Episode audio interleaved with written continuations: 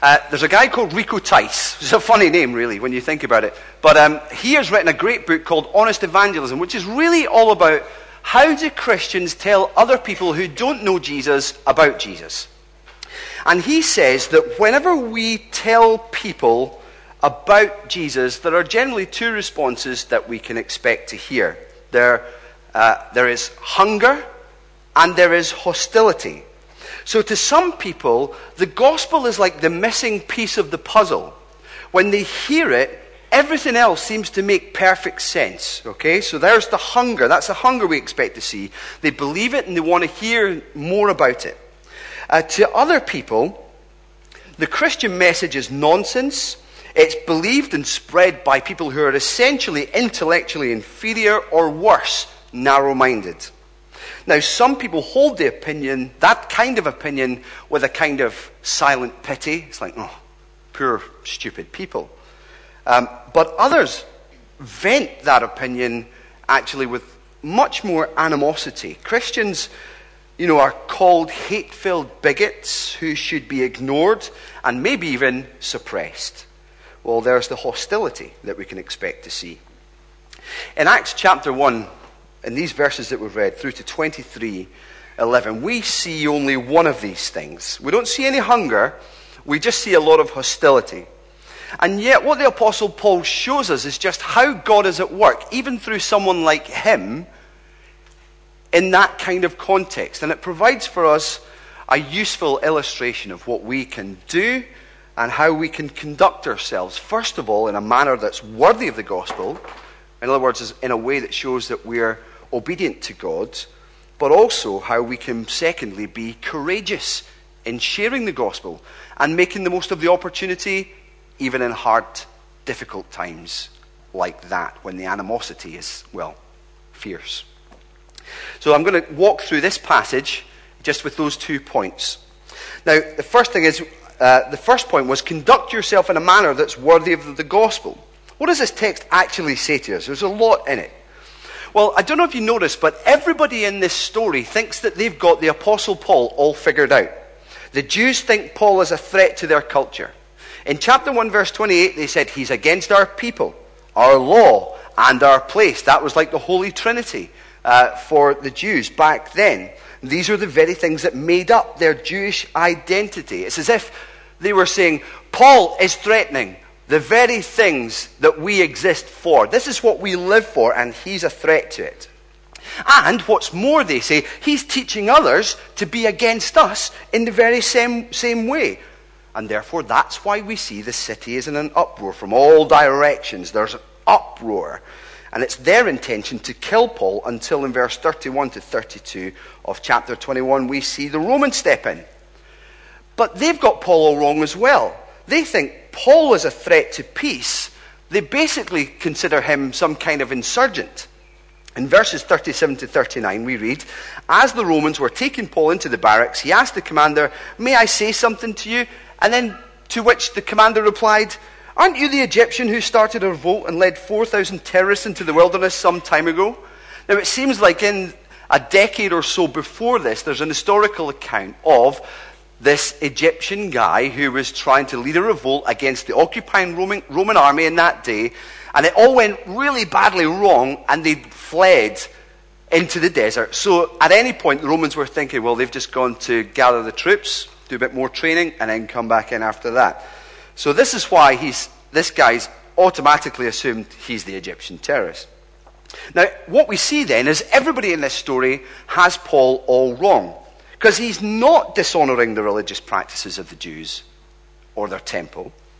The whole episode in verses seventeen to twenty-six, and this taking of what's called a Nazirite vow, shows that actually Paul was really bending over backwards to honor the customs of his people. And even in verse one, when Paul begins to actually speak to them, with bumps and bruises all over him, I'm sure, he addressed them respectfully. Brothers and fathers, he starts. The truth was, Paul was being respectful, ensuring that no one could accuse him of dishonoring any of these three things that they were accusing him of. And Paul's no threat to the Romans either. He's no terrorist. I mean, the Roman commander took him for an insurgent, but Paul shocks him when he addresses him politely in Greek. You know, that surprises the commander. You speak Greek, he said. Now, Paul then demonstrates his intellect by saying, look, I'm no, I'm not a crazy terrorist, as you might think.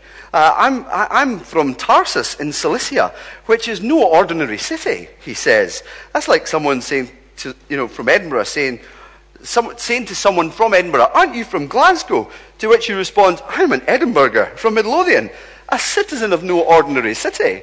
Uh, we have a castle, you know. You know, there are various things like that, that kind of like that. So everyone in this story thinks that they have Paul all figured out, but everyone in this story has Paul all wrong. In the midst of all their pushing and shoving with threats of violence and scourging, the amazing thing that you've seen here is Paul seems calm.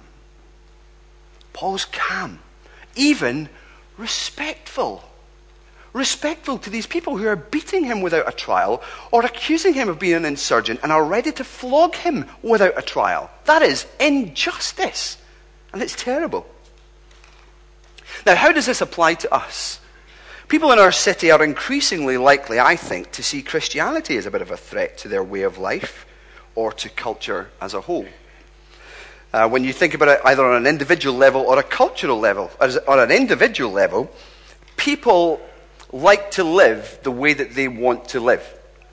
They don't like the idea that someone might tell them how they ought to live. No one likes being told what to do.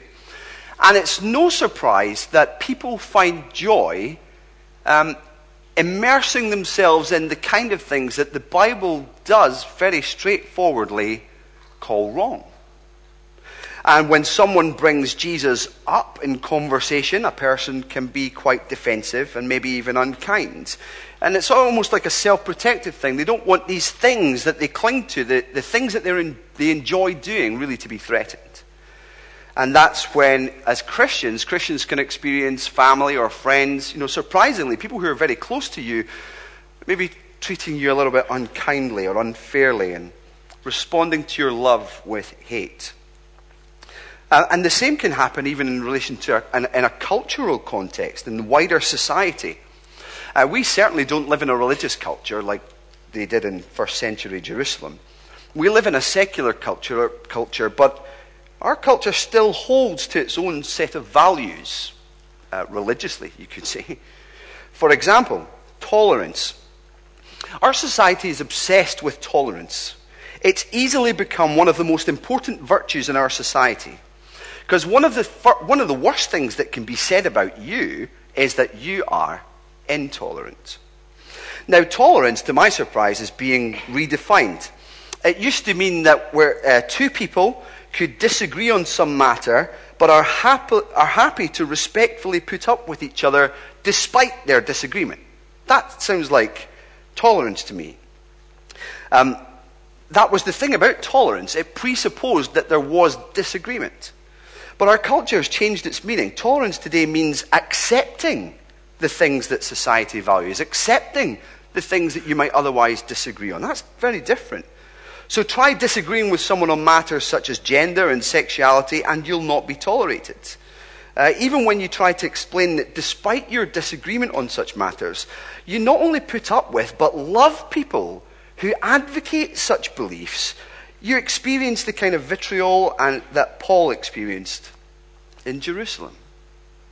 And that's when angry and even unfair accusations can fly. That's when cultural mobs throw mud at you, troll you on social media, and ironically demonstrating their intolerance of you. So how do we respond? How should Christians respond in that regard? Well, in the midst of all that pushing and shoving, like Paul, we exercise calm, and we remain respectful. We don't respond with hateful words or with unkindness. That's what helped to win over a lady called Rosaria Butterfield. Rosaria Butterfield was a university professor in English and women's studies in uh, a university in the United States. I can't remember which one. Uh, she was living with her lesbian partner and admitted that during that time the name Jesus was like an elephant tusk in her throat. She thought that she had Christians all figured out. They were intolerant, she said. But she also used words like stupid, pointless, even menacing in regards to their influence on society. Now, until one day when a pastor of a church wrote her a letter in response to an article that she had posted in a local newspaper. Uh, she had torn Christians apart. Yet the pastor's letter, by her own admission, was a kind, an inquiring letter. It wasn't defensive. It wasn't disrespectful. He didn't argue with Rosaria's points. He simply asked her to explain how she arrived at her conclusions. She was writing about the church and about Christianity in general and how uh, intolerant people were. But could she defend her presuppositions? That was the question the pastor was asking. And was she sure that she was right? She said, all of a sudden, Pastor Ken's letter punctured the integrity of my article. As an academic, that bothered me. Could I have been wrong?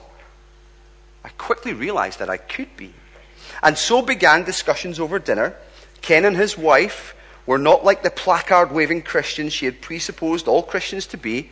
She found Ken to be very engaging, loving even, tolerant in the original sense of the word, respectful despite their disagreement.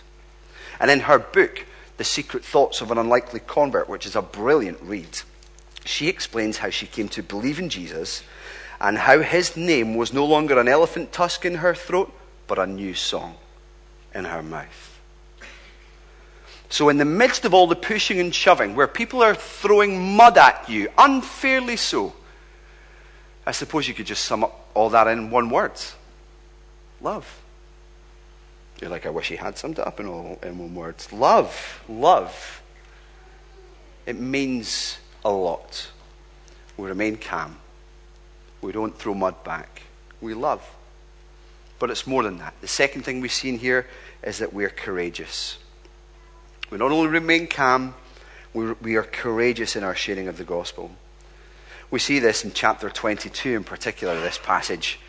What does it tell us?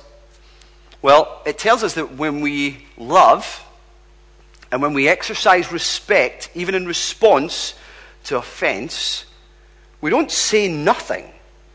In fact, the way we act is the is is is intended to try and bring about a willingness in those around us to give us a hearing.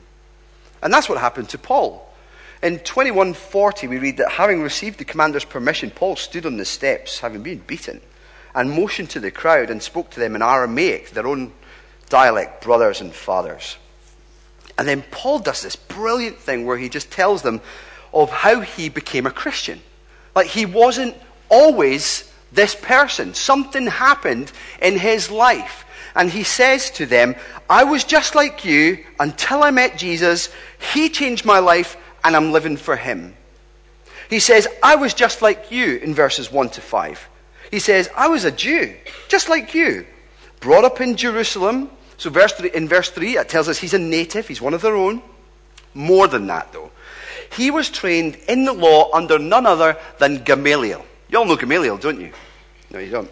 Gamaliel, basically, was the grandson of a famous teacher in Israel called Hillel, who basically wrote the law book on Phariseeism and keeping the law of Moses.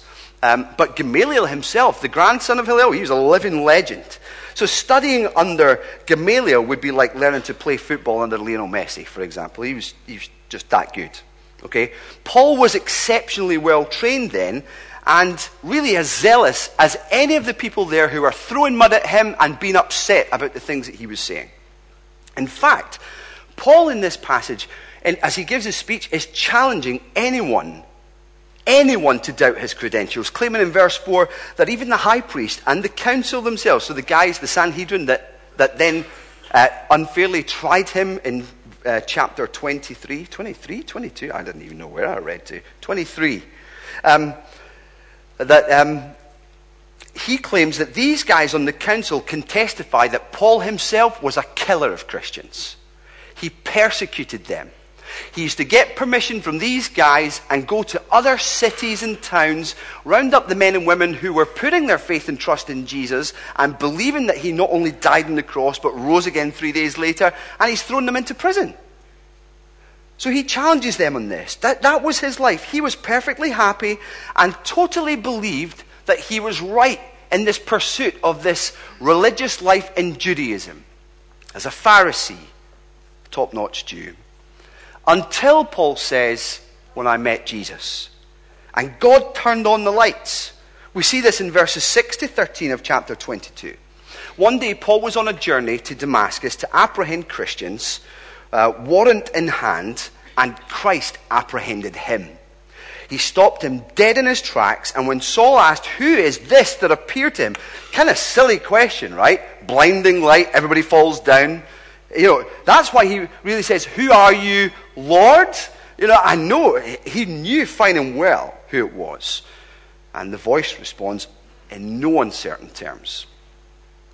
I am Jesus of Nazareth. Not some other Jesus, but the one who was crucified and killed for claiming to be the Messiah King. Remember what was posted above Jesus' head as he died on the cross? Jesus of Nazareth, King of the Jews. He is the historical Jesus, the one who really lived and who really died and who really rose again. And Saul, as he was known then, wasn't daft. He knew fine and well that this settled the question, the Jesus question, beyond a shadow of a doubt. Jesus really is Lord. And that's what he's then telling the Jews who are listening. It's a gentle yet clear way of saying, we were wrong about him. We're wrong. He does exist. You can't say he doesn't exist. He does exist. And what he said and promised and did was all true. It happened, and it's right, and we can't ignore it. Now, no doubt, as Paul described the events of Jesus' appearance, the crowd recognized the similarities even with the call of heroes of the Jewish faith, like Moses and Isaiah and Ezekiel. And Paul is saying, look, I'm not making this up. This isn't, this shouldn't be bizarre to your ears. And that's why in verse ten we find Saul asking Jesus what he should do, because that's what happens when you become a Christian. You, when you come face to face with Jesus and meet him for yourself, you recognize that a change takes place in your life. You no longer live for yourself, but for him who died for you. And that's what we see in verses fourteen to sixteen. Where Paul can say, now I'm living for him. I, I was just like you until I met Jesus. Now I'm living for him. So when Paul's sight is restored by Ananias, Paul's told exactly what's going on and what he's supposed to do. Ananias uh, says, the God of our fathers has chosen you to know his will and see the righteous one, that's Jesus, and to hear words from his mouth. In other words, you're handpicked, Paul, for this. You're a special messenger of God. Uh, it Another word for it in the Bible is apostle. And you're going to be his witness to all men of what you have seen and heard. What do witnesses do when you're in court? What, do, what does a witness do? Well, they testify to the truth. So Paul is being told that your life is now going to be all about testifying to the truth about Jesus Christ everywhere. And in fact, the witnessing starts right there, right, right now. Get up. Ananias says to him, be baptized and wash your sins away, calling on his name. And this is what baptism signifies for us. Baptism is what Jesus has commanded his church to do. Baptism is what Jesus' church has practiced for centuries. It really is a way of testifying to everyone that you believe in Jesus. And it's a way of displaying to everyone, of kind of putting out a, a very tangible illustration of what the gospel is, of how you came to believe in Jesus. For when a person gets into the water, as Leah will soon, you, you see that person standing in the water. And it's as if they're saying, I've been crucified with Christ. I'm dying to Christ, just as he died on the cross. And when they go under the water, that symbolizes the fact that Christ was buried for three days. But we do bring them back up out of the water, you'll be glad to hear, that in, in respect of the fact that Jesus Christ himself rose from the dead three days later. And the, the, the gospel then is symbolized for us in baptism. It also symbolizes, of course, this washing away of a person's sins. And just as Ananias said, so Paul's instructions are made clear. That when he returns to Jerusalem as well, he sees a vision in which the Lord says, I know you're going to be rejected by this people, so go, I'm going to send you far away to the Gentiles. In other words, you, Paul, are won by the gospel for the purpose of spreading this gospel. Now, what does this mean for us? Well, like Paul, exercising love and respect doesn't mean that you say nothing. We courageously tell people about Jesus despite animosity and unkindness. And one of the ways that we do that is by telling the story of our, what we call conversion, of how we came to meet Jesus. Now, we're all very different. Uh, even in this church family, we come from different backgrounds, some from different countries and cultures. We've had different upbringings, different experiences of life, yet every one of us has a story to tell of how God has changed our lives and taken us from that mud and mire and given us that rock, that firm place to stand. And every one of us who believe in Jesus tonight could essentially pattern our testimony, um, our story on Paul's. We can all say to people who don't believe in Jesus yet, we can say, I was just like you. Until I met Jesus, he's changed my life and I'm living for him. Uh, Leah, who's been baptized, can say that. Uh, she was bounced on the lap of Christian parents and heard the name of Jesus, sung to her in lullabies, I'm sure. I grew up going to Sunday school, but none of that made her a Christian, you understand. No one can get into heaven on someone else's ticket. Essentially, she was just like many of the people in this city who hadn't taken hold of the gift of grace for themselves despite their age or stage or background, et cetera. But when she was young, something changed. She met Jesus. Uh, he revealed himself to her through the gospel, and she said that she asked Jesus into her heart, which means that she understood that she needed him because she saw that she was a sinner and that Jesus was a savior. And from that point on, she began to live for him in little ways. Uh, no one does that perfectly, but Leah loves Jesus and is going to be baptized today to tell everybody that. And this is one of the ways that Christians can say to Jesus, thank you, you're my only hope. Uh, this is the way, one of the ways in which Christians say to the world, Jesus has washed my sins away and now I'm living for him. Now, we all have a story like that. What's your story? My story is that I was brought up in a in a family that were nominally Catholic. Uh, they went along to church on a Sunday, but lived how they wanted to live the rest of their week. Um, to be a Catholic, in my view, when I was growing up, meant that you went along to church on a Sunday and supported Celtic. And that was about the gist of it. And I supported Aberdeen, so I wasn't a very good Catholic. Um, um, But uh, as I was growing up, I was about eight or nine when I realized that my dad was an alcoholic, and I responded to that fairly badly, as I'm sure some of you will appreciate. And as I grew up, I was eleven when I, when I first started taking drugs, which is terribly, terribly young, okay? And I was fourteen by the time that I was dealing drugs. Now, I'm not saying this in any boastful way or anything like that. All of that lifestyle is immensely regrettable and should be, to any young person listening, totally, totally avoided. Now, I used to think that I was doing all those things and living the way I wanted to live because it was some kind of pity party about the situation with my dad and my own family and so on, but it wasn't. I enjoyed immersing myself in a sinful way, and all the while I was rejecting God, who was ready and willing to help me if I turned to him. I got out of that place where I lived. Um, and I, I went to Dundee, I went to study, and I met someone. And she didn't swear. And that was weird. I, I, yeah, it was weird. And then, you know, I said, what, why, why do you not swear? You know, it's quite odd. Uh, and she said it was because she was a Christian. And I found that fascinating because I thought, you know, to believe that Jesus was real was really to believe that Darth Vader and Luke Skywalker were actual people. You know, it was, it was Christianity was on a par with Star Wars. And yet, I, and the more I explored this with her, the more I realized that actually there were people who really believed this. People who were far from being nominal in their reading in the Bible, their understanding of Christianity, and their desire to live it out. And she did two wonderful things. She took me along to C U, and she connected me with guys who wanted to play football with me and read the Bible with me, which was great. Not at the same time.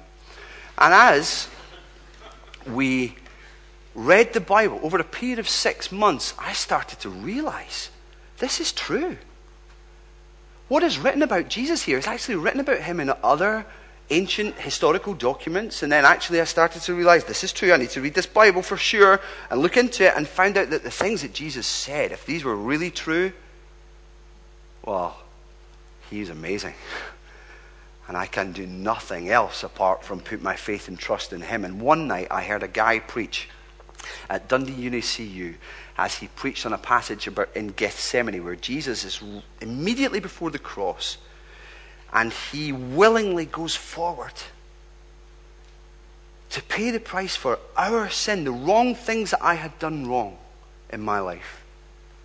He did it willingly, and he did it in love so that I wouldn't be punished for those sins, for he took that punishment on himself.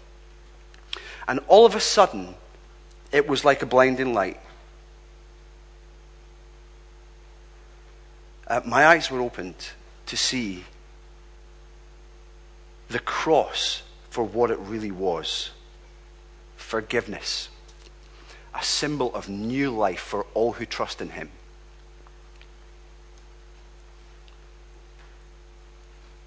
And I saw myself as I really was. Sinful. Under his judgment. And in need of rescue. Now, if you're here today and you wouldn't call yourself a Christian, can I ask you what you think of Paul's story, Leah's story, my story, the story of the people around you, who are just representative of millions of people across this world who've considered this carefully and found it to be true? What do you make of it all?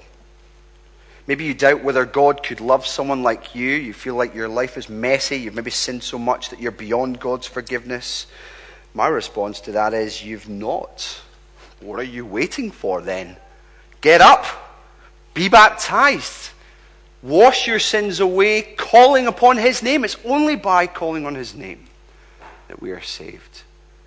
And the very fact that we have somebody like Paul in this passage who killed Christians for a living. If God can take someone like him, a persecutor, and turn him into a preacher, then there's hope for every single one of us. And my encouragement for you would be to look into this. Or even right now, to just hold up the proverbial hand and say, I'm sorry that I've lived the way I've lived. I'm meeting you right now, and I'm going to live a different way. Forgive me for my sin. Help me to live for you. And you can do that. Now, maybe you're not quite ready to believe the gospel like that, but you're interested to find out more. Maybe you can ask the person who brought you to explain it a bit more. Some people, of course, have found it helpful to look at the claims of Christianity alongside other people who are exploring Christianity to find out if it's true themselves. They've enjoyed our course that we run called Christianity Explored. It's a little group that walks through one of the biographical accounts of Jesus, the Gospel of Mark. Uh, why not go along to that? Ask the person that brought you. They'll be glad to tell you all about it. They maybe chum you. But maybe you're not that interested. Maybe you find the whole prospect of the existence of God, the idea of account, being accountable to God, and the need of forgiveness and so on, just untenable. It still doesn't sit right. Although we are saddened by that response, very sad about that actually, uh, we are not surprised. But you should also know it won't put us off. It would be the most unloving thing that we could possibly do to never tell you about the great hope that we have. And I pray you would listen and give us an ear. For for us, God gives us in our hearts the courage to keep on speaking and share this good news. And that's what we see in closing. Paul goes through the rigmarole again before the Sanhedrin. And he's in prison a couple of nights later, wondering what is going on here. And the Lord speaks to him, comes alongside him, and says, as you've testified about me, he says, take courage. As you've testified about me in Jerusalem, so you must also testify in Rome. I'm not done with you yet, Paul. You preach the gospel to Jews in Jerusalem. You'll preach the gospel to the whole world in Rome. And in the same way, when the people that we know prefer their own notion of life, maybe the way that they want to live, and reject the gospel that we share, maybe even us, then let's take courage that the Lord is in us, the Lord is near us, as he was with Paul. And as we've testified about Jesus this past week, or even today, so we will testify about him again. because this is what God has called us to do. We have been saved by the gospel for the purpose of spreading the gospel. And that is the best thing we could ever be employed in. Let's bow our heads and let's